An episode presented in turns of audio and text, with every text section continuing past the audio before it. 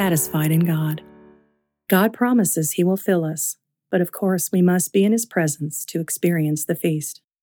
Are we sidling up to God's bountiful table, or are we settling for crumbs and table scraps in a life that can never satisfy? David the psalmist put it like this in Psalm 103:5 He fills my life with good things. And in 107:9, he says, For he satisfies the thirsty and fills the hungry with good things. I want so much to be filled to the brim with the good things of God. I want my being to operate on premium fuel. At the onset of the pandemic, I began craving foods my mother made for me as a child. Things like macaroni and cheese, or tomato soup and a grilled cheese sandwich on little kid bread, or really anything with cheese, right? I also could taste her sugary Christmas cookies in my mind. These kinds of comfort foods can only go so far in, well, comforting. It takes more than quenching hunger and thirst to fully satiate what every human heart really needs. That's why so many addictions can get a foothold. In Ephesians 5:18, Paul warns us, "Don't be drunk with wine, because that will ruin your life. Instead, be filled with the Holy Spirit."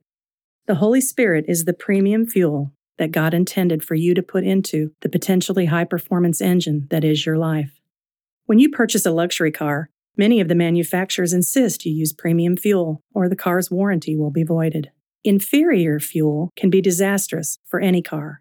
Anyone who's ever ridden in a vehicle powered by ethanol can attest to that. God doesn't issue warranties per se, but when you ask Him to come into your heart and confess your sins, He promises to write your name in the book of life, as Jesus reminds us in Luke 10:20. So the question is this: Do you want the Lamborghini of an engine God designed for your life to run on optimum efficiency and roar like a lion? Or do you want it to putter like a Pinto? When you choose that premium fuel, you will have access to the high performance pastures of peace that God has meant for you to flourish in. So let's not wait until we are running out of fumes to tap into it. Let's keep our Lambos topped off. In Romans 5 5, we read, And this hope will not lead to disappointment, for we know clearly that God loves us because He's given us the Holy Spirit to fill our hearts with His love. Now, if that doesn't fully satisfy us, I can't imagine what else could. I'd like to read an entry now from my first book, The Side Door Consistency with Quiet Time.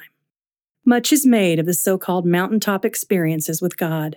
You may have experienced a quiet time when God spoke and ministered to you in an exhilarating way, leaving you as elevated as a helium balloon and so full of joy you felt as if you might burst. But if you are faithful in your quiet time, meeting with the Lord daily, as you might be doing now, you know that your daily encounters with God are not going to necessarily leave you feeling full of helium every time. I've spent most of my life entrapped in a feelings driven existence until I was able to break free from those bonds and cling instead to truth and promises rather than emotions. The truth of God and all He is and all He's promised has indeed set me free, and that's from John 8:32. I'm no longer a slave to emotion. Quiet time with God needs to be consistent.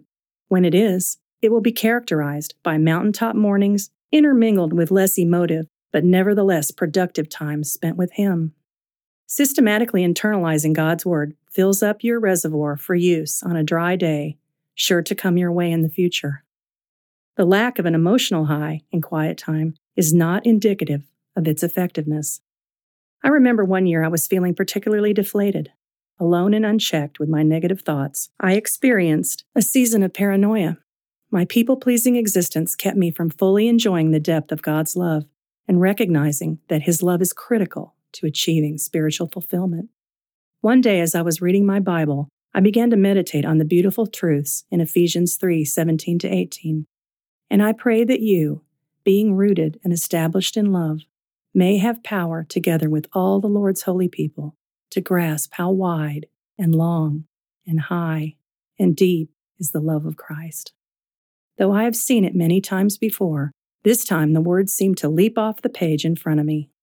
I resolved then and there to meditate on those verses frequently, quietly, and consistently.